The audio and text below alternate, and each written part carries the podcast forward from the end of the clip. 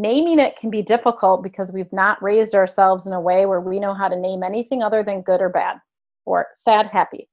Um, our ability to be okay with coexisting in the long range of emotions is unfortunate. We've told people that anxiety is is not good. It's not good. No, actually, it serves us really well as human beings. We've needed a degree of anxiety to be able to function and evolve as human beings. There is good anxiety that exists. It's there. Welcome to the Outperform Podcast. My name is Scott Welle. I'm an author, speaker, and the founder of Outperform the Norm, a global movement that helps people achieve peak performance in their personal and professional lives. I've spent my life working with top performers in business as well as athletics and each week, it's my aim and mission to bring you an inspiring person to share their personal stories and insights, or perhaps it'll be a personal message from me, but with one very simple goal in mind to help you outperform. Your time is precious, and I want to thank you for spending it with me here today. But just one small ask before we get started. If you find value from this podcast, the greatest way that you could possibly thank me would be to head on over to iTunes or whatever your favorite podcast platform happens to be and give it a five star review. Also, share it with somebody that you know that you would like to help outperform so we can all grow this movement together and strive to make the world a healthier, happier, higher performing place. Once again, thank you for being here, and without further ado, let's get started. Brooke Buys, welcome to the Outperform Podcast. How are you? Thanks, Scott. Thanks for having me. I'm great. We appreciate you being here. Brooke, what does it mean to you to outperform in your life, and how do you define outperforming? Okay, goodness, this is a very curious question. Um, as I've been through my life, I have only looked at performance in performance, not necessarily outperforming. So when I think of now where I am in my life, not as an athlete, but as a mother, as a business owner, as a student, as someone in the field that's hoping to make long lasting impact, when I think of what outperformance feels like for me it is a feeling. It is a i am a slow growth performance. For me is steady constant consistent. There's a really great quote from mia hamm um, about um, building a fire and every day that i'm training every single day that i'm training. I'm building that fire and at the right moment i know when to to light the match. And i think that that outperformance is the difference between um, sort of prepping that fire and getting the right law, however you want to kind of create metaphors around her quote, but knowing when to light the match and then how to steward sort of like if you're thinking again about the fire, um, how to foster that fire and keep moving forward. Um, I think part of that for me is also patience, patience, patience. So when I think of outperformance, I don't also always correlate it with patience, but it's a big part of my ability to look around and see that I'm probably outperforming others, particularly in my field, but knowing to be patient with my steady performance and that there will be a day when I can be happy with the way that we're showing up. So, um, yeah there's a lot of you know I, that quote just kind of stuck with me the other day. Someone shared it with me and so uh, talking about mia hamm obviously unbelievable soccer player. Do you have an athletic background yourself?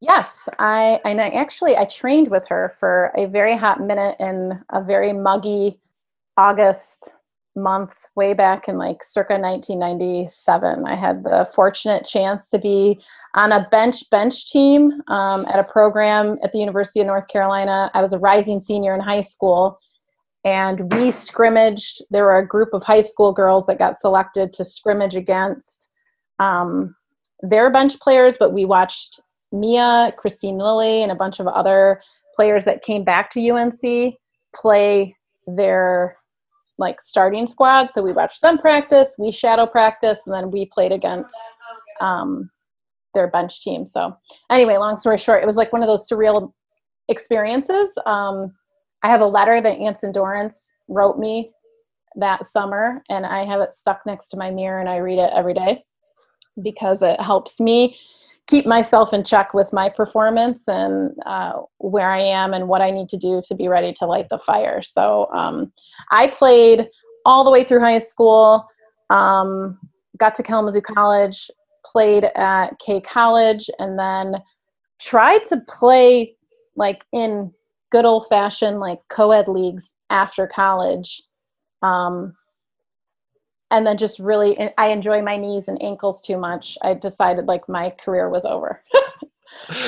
So well, let's put it this way. I didn't have like a professional career in my pathway but i would have loved to keep playing but there's just a day where you start to look at like young adult soccer leagues leagues post college and you realize there's half the people on the field really think they're still in college playing or that they're in the MLS and the all the rest of us really just want to keep playing competitively but we know where we are like mm-hmm. Mm-hmm. there's no pro path for me here so can we have some nice competitive play i didn't experience that in the leagues that i played in it was just really hacky and tick tacky and i can i really felt like i was going to have an injury that i didn't need to to have on a co-ed 7 p.m wednesday night league so yeah.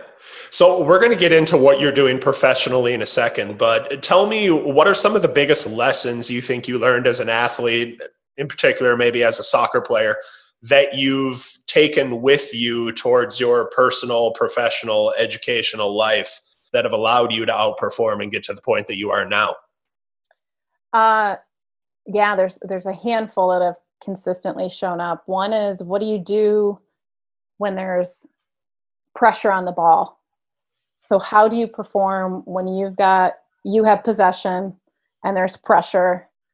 How are you able to remain consistent? And then in my case, I was a midfielder. How do you literally distribute the ball and make that decision? Um, and how does sort of courage and drive factor into that, especially with fatigue? Uh, depending, you know, if we're comparing it to a game where we are, if we're in the 10th minute or the you know well into uh, beyond halftime. So um, for me confidence and trusting my skill set. So uh, i think in entrepreneurship it's very easy to have a real strong instinct in your ability um, but because for me professionally I look around and no one else is doing what we're doing, it can feel a little, you can really second guess yourself as an entrepreneur. And so, again, taking that back to my performance as a soccer player, um, I was always coached to like trust my instincts, trust my ability, trust my ability to outperform my my opponent, um, and to do it with conviction. I had a soccer coach in college that, I mean, just screamed that at us with conviction. So don't just do it hard. Don't just work your ass off. Do it with conviction. Every single move, every single time you step on the field, do it with conviction. Um, and he was the same guy that also, you know, for females on an athletic team, there's a lot of like, oh, nice try. Next pass will work out. There's a little bit of a like, good job, even though you may have like messed up in that last drill um, mm-hmm. and he did not tolerate that at all. Um, no, that wasn't great. Is is conviction the same thing time. as is conviction the same thing as being intentional? Ooh, um, yes, I would. I believe both of those go hand in hand for sure.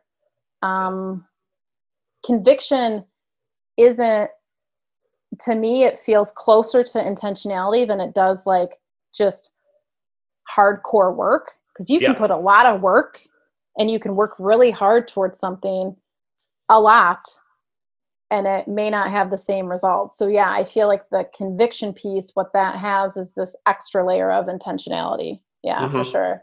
Mm-hmm. Yeah. So um so uh, let's let's get into a little bit of what you're doing professionally. So you are would you call yourself the founder or the president of Blend? Is that is founder. founder? I never used president, but I will take that. Maybe I will wave that flag around for a bit. yeah, founder, president, CEO. Yeah. You can call yeah. yourself whatever you want. Yeah. Uh, but you're you're the founder of Blend, and I wrote this down off of your website, which emphasizes accountability, value relationships, and offers a strength-based, off-the-couch approach to mental health. And I know a lot of what you do also incorporates health and wellness.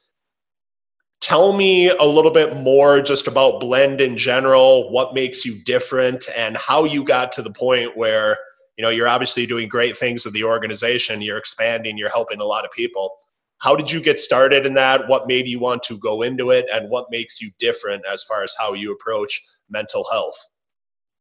Yeah, so I, uh, you know, traditionally was raised in the social work field. So I say raised because I um, received my master's degree in social work um, and then served the the public community with a, a variety of hats I wore as a social worker.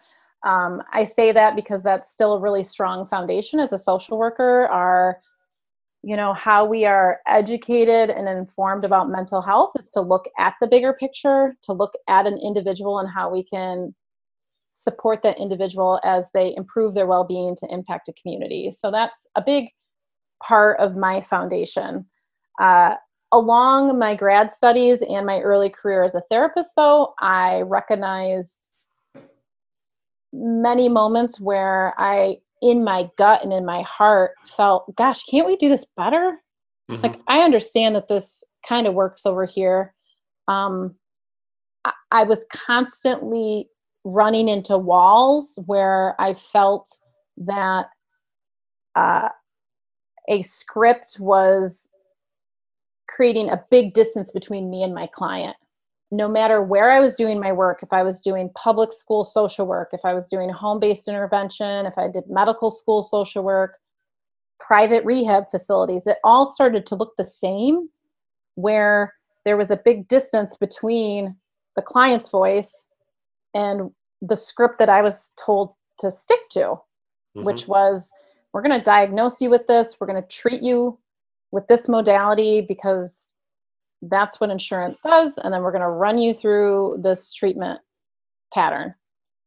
Um, and then that label may or may not stick to you. So i, I kind of just collected that along the way during my grad school work and throughout my early career as a therapist. I collected it in a journal. I mean i still have the journal. I mapped out what i felt would be a way in which i could stay in this career for my entire life because I felt like, wow, this is gonna, I'm gonna get burnt out of the job itself and or I'm going to get burnt out of the lack of creativity around this field. Mm-hmm. You know, we I don't doubt we have a many, many very creative and heart-filled therapists and mental health professionals in the world, but the greater system has not been serving us very well and we keep kind of following this this map. So um I just paid attention to what I was learning. I'm a I'm an experiential learner, so um, for me, all of those moments through grad school, all of those positions that I was in, I was collecting and I was pulling them along. I guess if we go back to the metaphor around the fire, I was building my fire. And it mm-hmm. was there. The wood was there. I was doing my little teepee. I was getting it all prepped. And I got to a point in my career where I really physically and emotionally was becoming burnt out of my inability to have appropriate like work life rhythm with my personal life and my professional life. And i was really getting sick and tired of communicating to people that they would probably be in this cycle of sickness for a while.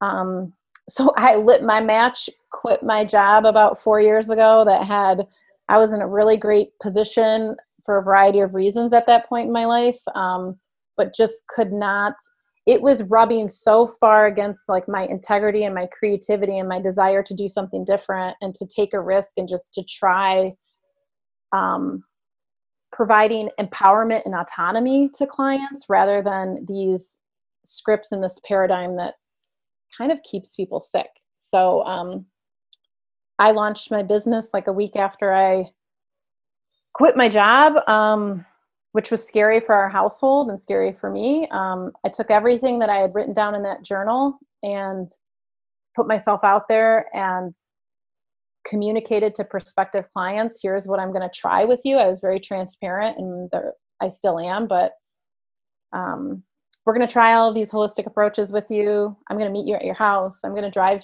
to your psychiatrist visit with you.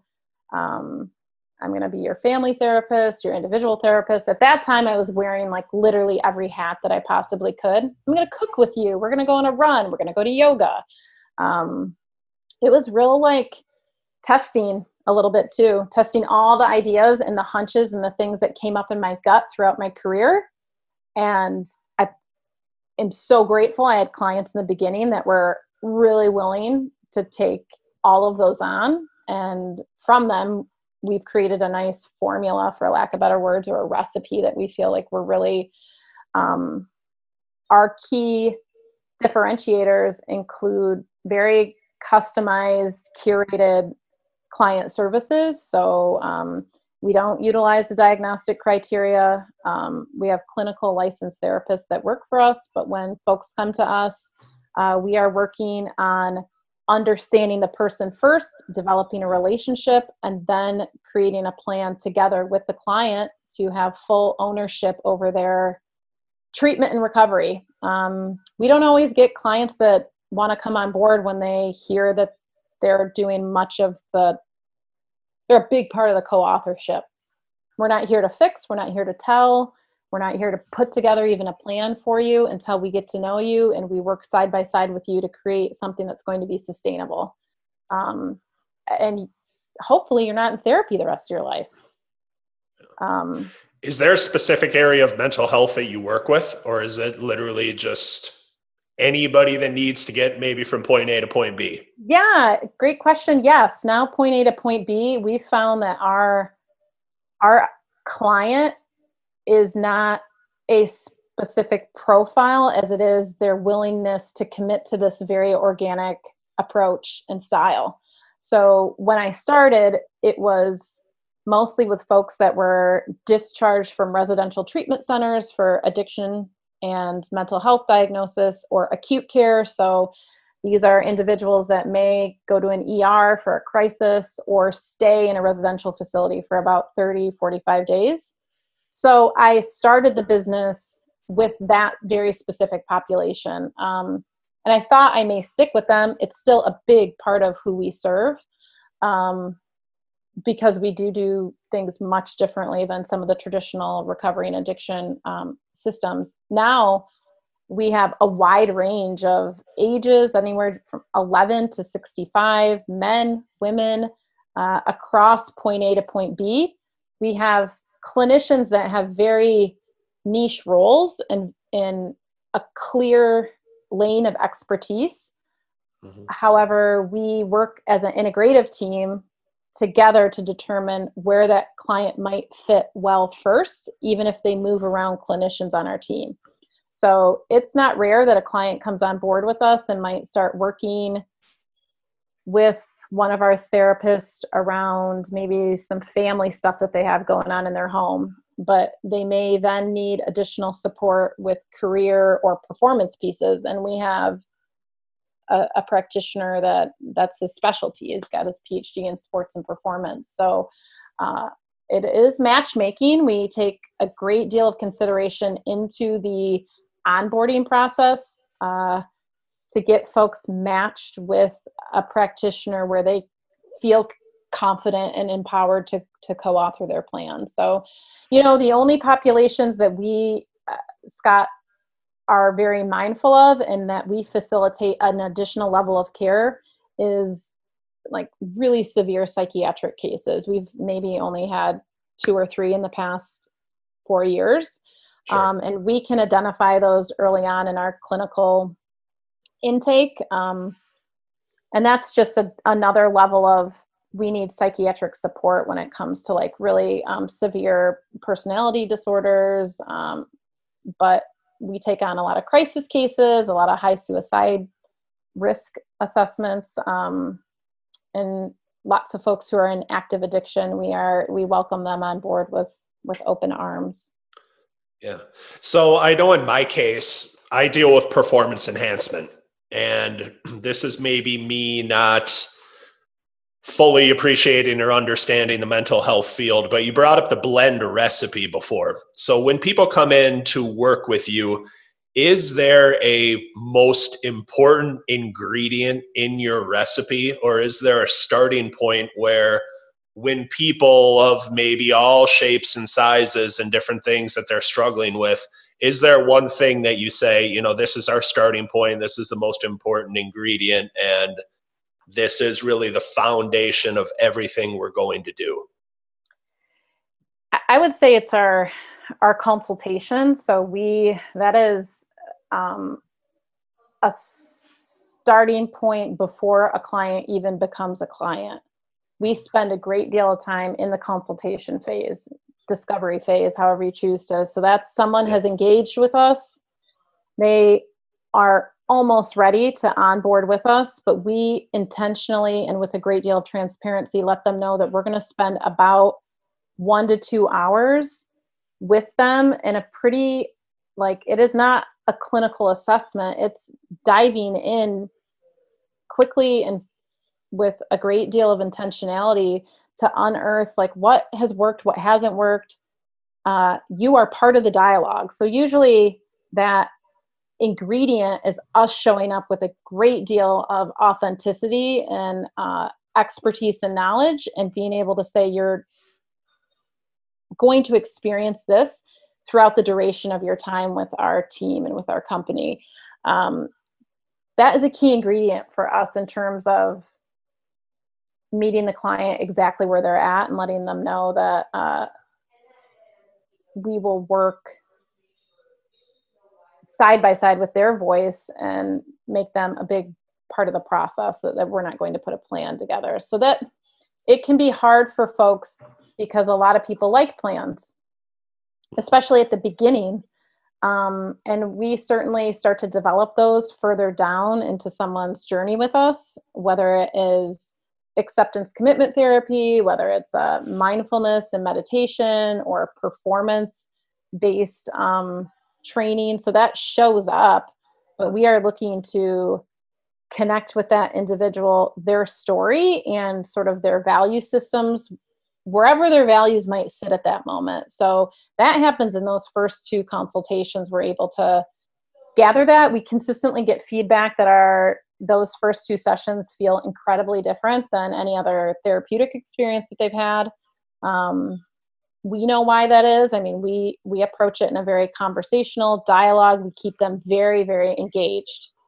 Um, and that this is not going through an assessment and checking boxes. And um, we have that in our head. We know how to like, keep an eye out for all of that but it's very conversational. We want to get to know all parts of them not just the unfortunate sad painful things that you have more in your life. And those are assets. We're huge on yes this happened to you with you you experienced this. Look at all this other look at all the treasures that are around you as well. And that we're helping you see how you can coexist those things together. So um, we have a great sense of humor and we do that with um, professionalism but i believe clients experience that during our first two consultations as well in terms of like this is here but you can also live a really productive high functioning high performing life mm-hmm. even with this shit over here that's been stirring up. We're here to help you unpack that and we're here to help you unpack this too. We're not going to keep our light shined on all of this the entire time. So one thing i'm a little bit curious about from a business standpoint is you know it certainly has its drawbacks if we're talking about okay i'm going to run you through a script or i'm going to run you through a standardized assessment and that's just the way that it's always done. But the benefit of that is if someone comes to me or if someone comes to you or if someone comes to another mental health practitioner they know that the people are doing it exactly the same way. I don't know if systematized is the right word but you just know that it's replicated and you know that it's being done the same way so, how do you blend, I guess, having a systematized approach or a recipe that people are using with clients, yet allowing that to be fluid enough where it's conversational and you know you can you can really make the person feel like it's tailored for them. But but they're getting a consistent experience i guess maybe between you and somebody else. I'm sure it's something that you thought about um, oh sure. on that? Yeah um, so with the consultation and the pre-onboarding we have the same three individuals that are running those consultations. So we don't really so that's consistent in the respect that those three have been doing it. One has been doing it for almost three years. The second person um, has a strong clinical background as a registered nurse. Um, so uh, working with her to destructure what she's used to doing in a clinical way and being able to like keep it there we do have an internal documentation that we are feeding that information into to make mm. sure that we are covering that. Um, we're transparent with clients during that process that we are looking at, you know, part of this conversation, whether you know it or not, we have assessed um, family history, trauma history, uh, substance use. Um, so that's consistent there in the sense of internal operations. Uh, from a consistency standpoint, with clients having, I, I guess, the same experience, is where our culture and our team members make a big difference. I mean, we spend a lot of time making sure we are hiring people who have been in the field. My team has been in the clinical field, four of them, five, including me. We're all above the age of 40. So it's been a long time that we've been doing this work. So some of it is I'm hiring you because I trust that you have sharp clinical skills. You have a proven you've performed and here's your space to do it and um, as a company we're getting to a space where then yes how can we start to gather data from our clients that continues to inform that ever so slight kind of hair that we're trying to pull apart between a really wildly organic curated experience but also making sure that we have measurables along the way um, we're starting that actually this fall. We're in a good position to be able to start actually cultivating some of that. But um, I have a lot of, you know, when I started the business, I knew I would not be doing this alone. Uh, I knew that I would be for a while and I'd be wearing like every hat under the sun. But part of my vision and mission is not only for clients, but it is for practitioners. So I built the business, yes, to serve clients in a holistic, sort of unconventional manner around mental health. I also built it for all the clinicians that are rapidly getting burnt out or are seeking a space to be able to creatively combine whatever other skill set and life experiences they have in their lives that deserve to be matched up with their clinical skills to deliver really unique mental health care. So this space is almost equal part for the client and it is for building a platform and a space for clinicians to come on board and see fewer clients in a day. That's a big value of ours. Higher value placed on research, preparation with clients, um, care plans, and also high value on um, out of the box approaches to you know keeping it evidence based but also thinking outside the box. So yeah. Have you ever seen the movie jerry maguire? I have. Who's coming with me? Who's coming with me besides flipper? Yeah no i literally was just watching the first part of that the other night and he's talking about less clients more personal attention when he writes his mission statement so. Oh yeah you- yeah yeah. Um yeah, I uh, had some moments in my social work career where I worked at a public uh, organization, nonprofit, very large. I saw eight to nine clients in a day, mm-hmm. uh, really high needs clients. These were high trauma cases. And I approached my supervisor one day and said, listen, you know, by like two in the afternoon, I'm starting to do my grocery list. I'm like checking out. I'm really sort of like it's human nature. I mean, you are in someone else's life if you're doing it with intentionality and you're really in the present moment with a client by two o'clock in the afternoon you it's pretty natural to be kind of checked out and uh, she didn't seem it didn't seem to connect what I was asking for. And so I was more explicit. How about I change my schedule around or what's happening with the reduction of caseloads? And she just sort of was like, eh, it just happens. And I thought, and I had had enough experiences at that point with caseloads. And I'm like, this, this, I am doing, I am kicking the can. Yeah. I am straight up kicking the can and just running my notes through, plugging things away. Um, then I worked for a private company and thought, okay, this is going to be great. I'm going to have lower caseload. I had a kind of a bit of a smaller caseload, but but tons and tons and tons and tons of paperwork. And the paperwork did not have to do with you, Scott, the client. The paperwork had to do with making sure that your diagnosis was so we could get more insurance time. Yeah. uh, so I just got in that by that point I had become cynical enough where it was somewhat dangerous in terms of like my distaste for the system and what I was going to do with that. So um, fewer clients in a day is a huge we value time. My one of my household's most valued commodities is our time. And so thinking about what we can do to keep practitioners in this field doing great work is honoring their time, honoring that we expect you to be fully present and engaged with your clients and to do the prep work for a client. So we're not kicking the can with Scott for 20 years, that we're doing yeah. the work and he's back out there. Um, and that transcends into our business model and how we set our practitioners up with like kind of a minimum threshold of caseloads and um, really believe in that and value what they've put in to their career at this point and believe that um, they should be uh, invested in that way so good for you i mean clients deserve that they deserve someone's full undivided attention the same way at 4 p.m as they would get at 8 a.m so um, good yeah. for you for having that philosophy Last question on blend, and then we'll start to wrap this up. And you can tell me if this is an absolutely impossible question to answer, but we're all individuals. We're all here right now for some combination, complex combination of nature, nurture, and the choices we made based on that. But you've obviously been doing this for a very long period of time, and you've seen a lot of people struggling with a lot of different things.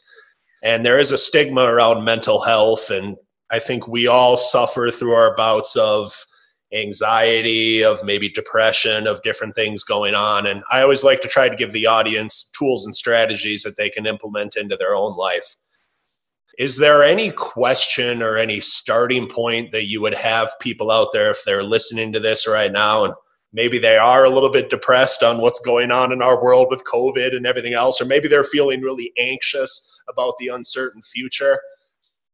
Is there something that you would have people do where it's like okay when you get off of this podcast just go do this or ask mm. yourself that mm. to maybe be able to uncover some insights or something as far as how they could potentially move forward if they're not ready to like i'm going to come see brooke at blend or i'm going to go see a mental health professional yeah so not impossible. I mean, I have many different suggestions. One important piece that you mentioned a couple times when you asked the question was a feeling. So I always encourage individuals to trust your body. I'm a firm believer physiologically, neurologically, in our bodies. We know you really know yourself. Humans nowadays do an excellent job detaching themselves from their brains and their bodies to other people and we people just stick to other things. But when you're on your drive home when you're in that quiet moment you're washing the dishes when you feel that feeling it's there. So a trust it notice it draw awareness to it it's okay that you don't do anything with it right away a feeling of like anxiousness or or sadness or yes okay. yes and that you don't have to naming it can be difficult because we've not raised ourselves in a way where we know how to name anything other than good or bad or sad happy mm-hmm. um, our ability to be okay with coexisting in the long range of emotions is unfortunate. We've told people that anxiety is is not good. It's not good. No, actually, it serves us really well as human beings. We've needed a degree of anxiety to be able to function and evolve as human beings. There is good anxiety that exists. It's there. So, you know, again, paying attention to the feeling. If you don't know how to name it or what it's connected to, that's less important than starting to just notice that it keeps showing up. Is it in your gut? Is it in your heart? Is it in your head? You start to feel fatigued. Um, and spending like quiet, just take a hot minute to just not meditate, not do yoga. I'm not even asking you to have be mindful. Just quiet and pay attention to what happens in the quiet. Again, I will go on a rant about our inability to be secure with ourselves enough to get to know ourselves again. And some of it begins with noticing that feeling, drawing awareness to it, and knowing that that's that's you somewhere in there. And most of the time, folks have lost track of all of it because we've got so much a lot going on in life. Is that just a distraction thing, or is there something else going on that leads to that insecurity or that inability for us to be secure with ourselves? Uh, I think, whoa, that's uh, attachment childhood environment coupled with. Yeah. if I you're mean, listening people, to this, Brooke, Brooke, just held up her phone. If uh, I mean, if, if you're not really watching want, this on YouTube, yeah. If you really want my tool of before you see any kind of mental health care professional, and you're trying to track your feelings, and you're starting to sort of like connect with them a little bit more, and you have this like hunch, like you've started the fire. You're like, okay, something's going on. It just doesn't feel right. You don't need to name it. You don't need to put language around it. It might not be. It might not be anything, but pay attention mm-hmm. and begin to explore as if you were like a little scientist how, how is this leaking into other aspects of my life mm-hmm. that's usually where then it becomes disruptive enough to seek additional support and to interview practitioners over and over again it, like to find until you feel like ah i'm being seen i'm being heard mm-hmm. someone's pain not that they have this perfect roadmap or anything else, but that you're in a position where you feel seen and heard.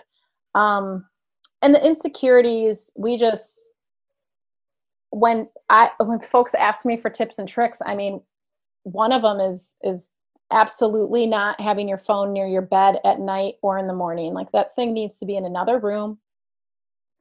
And sleep. I'm a huge sleep advocate, so I really get after people on sleep. Um, in terms of so, like practicing things at home, uh, in order to decrease anxiety and noise in their lives. So so let's maybe continue on on that. And I'm just going to ask you a couple more questions and then I'll let you out of here. But personally speaking, for you showing up as the best outperforming version of Brooke, because you've obviously been not only very high achieving in a lot of areas, but you also seem to be very fulfilled with what you're doing. What are some of the most valuable daily practices or routines that you try to make sure that you do repeatedly or every single day that allow you to outperform? Simple, folks. And it's simple and often feels like it's a thousand miles away, but sleep is huge for me. How many hours a night do you sleep? I get eight hours, no less than six. Could I work 15 hours a day as an Absolutely, yes. But that goes back to conviction versus hard work and the ability to be able to be patient in the slow growth. And that sleep is cognitively, neurologically, and physiologically attached to so much of what's happening during your performance peak hours during the day. Mm-hmm. What happens during each phase of sleep absolutely impacts our ability to navigate and retain information throughout the remainder of the next day and it feeds into your metabolism and your mood regulation and emotions so sleep super important um, i have an evening routine where i'm shutting things down and shutting things off um, i pay attention more and more to what i need despite all the people that may need me in my life and i know that even if i'm spending just 10 minutes to myself in the evening, just kind of listening to music or like just zoning out, looking at a tree or something, that that's important for me to wind down. Uh, and my morning routine is probably more important than my evening routine. So I wake up at the same time every day. I have an alarm clock because my phone is in my kitchen. What time do you wake up? 5.30. Uh, and I started practicing, uh, this is important. I used to fly out of bed, like jump, like I'm after it. I'm going, going, going, going. I'm already thinking of all the things I, so one thing that I've started to practice in the morning, and this has been probably a year and a half now. So now it doesn't even feel like I'm practicing like what I call slow exit out of the bed. I sort of like allow myself to like sit there for a minute, stare at the ceiling. I actually sit up in my bed with my feet on the floor, move my neck around a little like yoga, some yoga stuff, breathe, get up.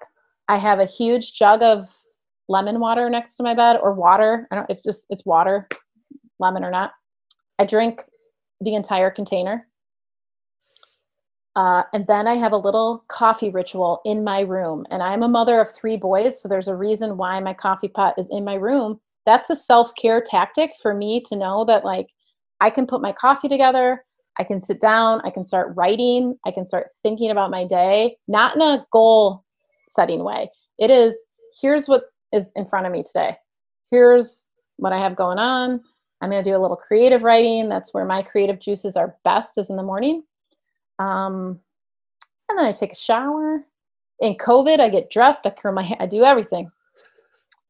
And then I usually I start like work. Work happens like at 7:30 or 8. So it's and I might run 20 minutes, 30 minutes. I do some sort of physical something, but I am pretty active throughout my day anyway. I take little, like, mini little.